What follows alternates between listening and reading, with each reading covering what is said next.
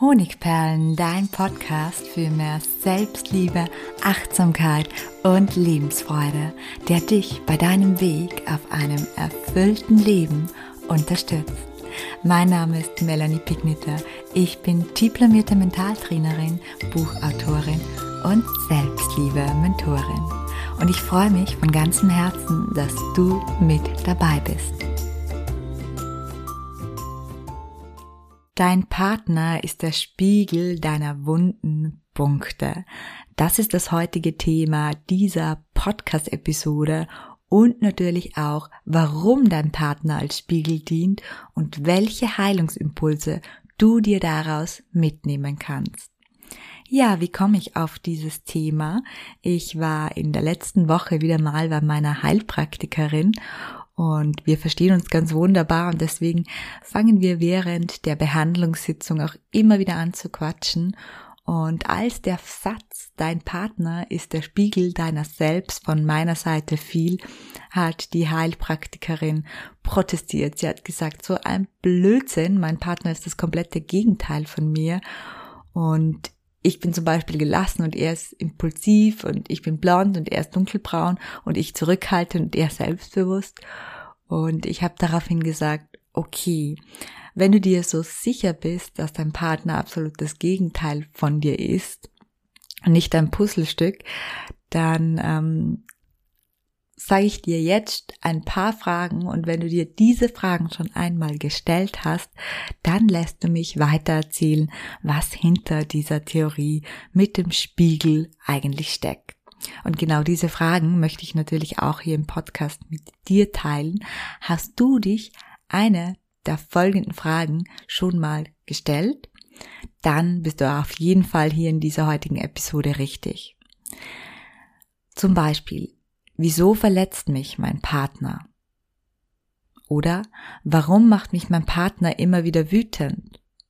Oder warum verliefen all meine Partnerschaften nach einem ähnlichen Muster?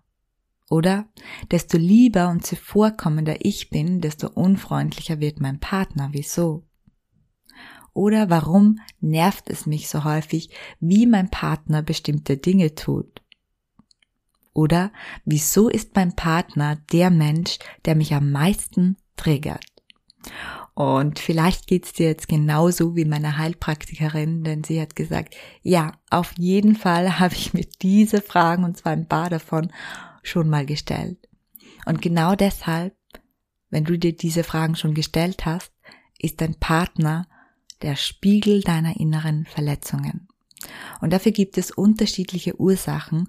Und wenn wir uns derer bewusst werden, sind die Chancen, auf persönliche Weiterentwicklung, auf mehr Harmonie und Liebe in der Partnerschaft und natürlich auch auf innere Heilung gegeben. Beginnen wir mit der ersten Variante, den Spiegel zu lesen. Ich habe insgesamt drei Erkenntnistools. Die erste Variante, dein Partner ist wie du. Wir kommen mit rund 25 Prozent unserer Prägungen auf die Welt. Und die restlichen 75 Prozent unserer Prägungen, die erlernen wir oder eignen wir uns zum Großteil im Alter von 0 bis 7 Jahren an. Und durch wen erlernen wir uns diese Verhaltensweisen und Muster an? Natürlich durch die Menschen in unserer Umgebung, nämlich durch unsere Eltern, Großeltern, Freunde, Geschwister, Lehrer. Diese Menschen prägen unsere Entwicklung und unser Verhaltensmuster. Und zwar auch das Verhaltensmuster oder die Verhaltensmuster, die wir heute noch haben. Was meine ich damit? Ein Beispiel. Wenn du zum Beispiel einen Vater hattest, der sehr, sehr viel erwartet hat, dann hast du daraus vielleicht ein Muster entwickelt, das dazu führt, dass du immer dein Bestes gibst, um dir Wertschätzung zu holen und dass du immer besonders viel leistest, auch wenn du vielleicht schon absolut müde bist. Oder vielleicht hattest du eine Mutter, die immer dann besonders glücklich war, wenn du einfach brav und artig warst und alles gemacht hast, wie sie es sagte. Und daraus könnte sich das Muster entwickelt haben oder die Verhaltensweise, dass du es allen anderen immer recht machst. Und obwohl du vielleicht ganz klar weißt, dass ein bestimmtes Muster, das du hast, das du dir damals angeeignet hast, nicht gesund, nicht gut ist, wählst du unbewusst trotzdem einen Partner, der dich triggert, beziehungsweise der das Verhaltens- oder Denkmuster von damals immer wieder auslöst. Ja, ich will da noch mehr in die Tiefe gehen, damit du das auch wirklich verstehen kannst. Das ist nämlich auch der Grund, warum unser Partner häufig der Experte darin ist, unsere emotionalen Knöpfe zu drücken. Und dazu noch ein Beispiel. Jana und Sebastian, also sind ein Paar. Und Jana, die braucht sehr viel Nähe, während der Sebastian eher freiheitsliebend ist. Und das von Jana als egoistisch interpretierte Verhalten von Sebastian, das stört sie, weil sie dadurch das Gefühl bekommt, dass sie nur dass nur sie die Zeit in die Beziehung investiert und dass nur sie Energie in diese Beziehung reinsteckt. Und außerdem fühlt sie sich gekränkt, weil Sebastian immer sich selbst an erste Stelle setzt. Ähnlich erging es der Jana vor vielen, vielen Jahren mit ihrem großen Bruder, nämlich in der Kindheit. Während sie eher bescheiden und zurückhaltend war, hat ihr Bruder immer gefordert, Geschenke, Lob, Anerkennung, die ganze Aufmerksamkeit von den Eltern. Und der Jana ging es, Diana, die ging oft dann leer aus und fühlte sich von Mal zu Mal minderwertiger und nicht wertvoll genug für ihre Eltern, weil sie einfach ganz, ganz wenig Aufmerksamkeit bekam. Ja. Und Diana erlebt in ihrer heutigen Beziehung mit dem Sebastian genau dasselbe wieder. Und die Vermutung liegt nahe, dass sie dem Sebastian des deshalb aufgrund ihrer kindheitlichen Muster angezogen hat. Der Lösungsansatz, wenn Jana sich diesen Muster bewusst wird, ist es gleichzeitig eine Chance, denn wir können die Verletzungen und selbst sabotierenden Prägungen, die wir haben, die wir uns in der Kindheit angeeignet haben und noch immer mitschleppen, auflösen. Dazu braucht es zwar oft viel liebevolle Geduld, aber genau das lohnt sich für deine persönliche Weiterentwicklung und vor allem für deine harmonische und liebevolle Beziehung, die auch erfüllt sein soll. Und dazu empfehle ich immer gerne die Arbeit mit dem inneren Kind. Ich verlinke dir hier in den Show Notes des Podcasts gleich drei weitere. Zum einen die Reise zu deinem inneren Kind. Zum anderen eine innere Kind Heilmeditation und dann noch einen Podcast, in dem du Mantras kennenlernst, je nachdem, wo deine innere Kindverletzung liegt. Die zweite Methode, warum dein Partner dein Spiegel ist und was du daraus lesen kannst, nennt sich dein Partner spiegelt dein Verhalten. Unser Leben, das ist einfach das Resultat unserer Gedanken.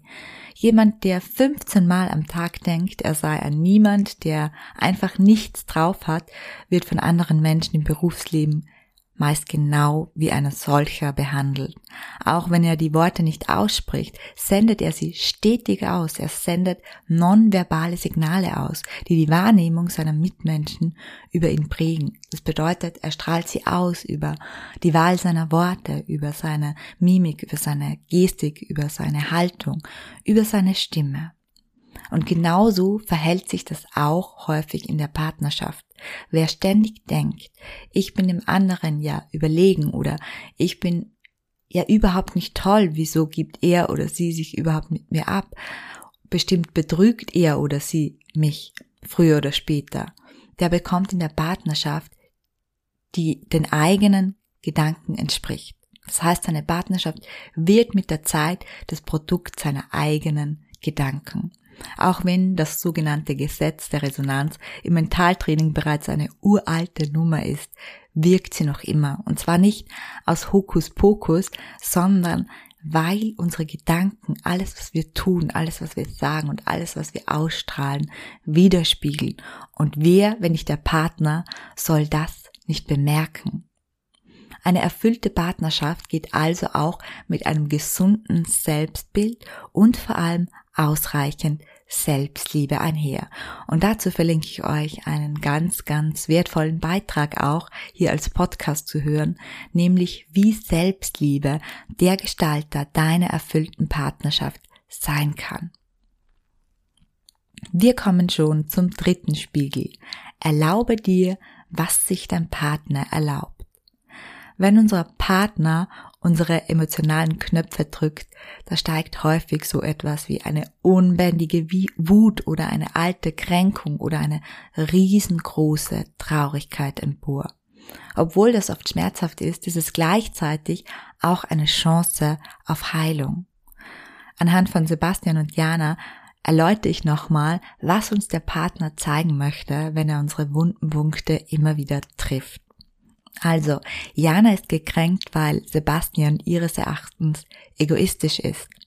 Sehen wir uns die Qualität egoistisch sein mal genauer an, und zwar aus der Metaebene. Jemand, der egoistisch ist, ist im positiven Sinne auch selbstliebend. Er stellt sich selbst an erste Stelle.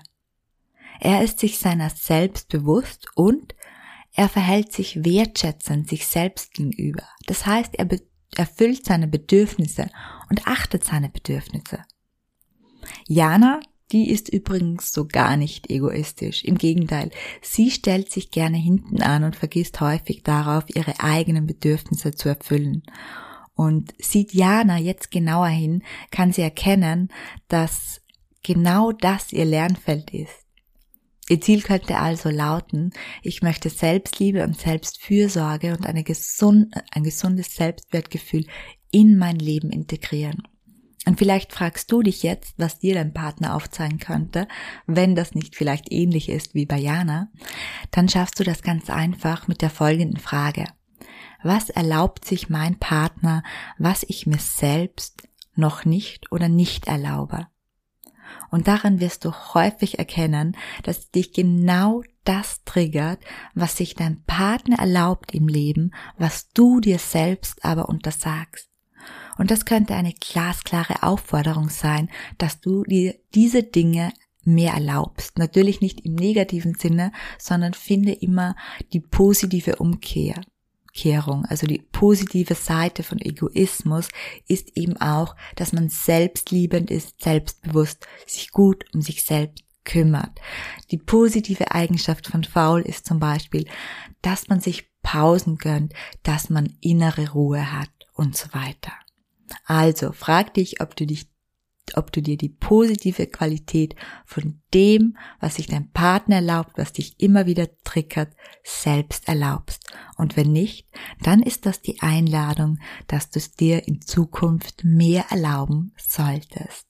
Wie gesagt, ich habe auch noch die Podcast-Episode, wie du dir durch Selbstliebe eine erfüllte Partnerschaft erschaffst, hier gleich in den Show Notes verlinkt, falls dich dieses Thema tiefer interessiert.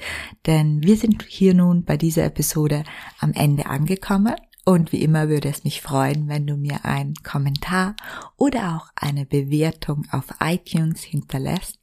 Außerdem verlinke ich dir hier in den Show Notes noch meine Bücher, denn auch die zielen sehr gut auf die persönliche Weiterentwicklung, die natürlich auch deine Partnerschaft maßgeblich beeinflusst ab.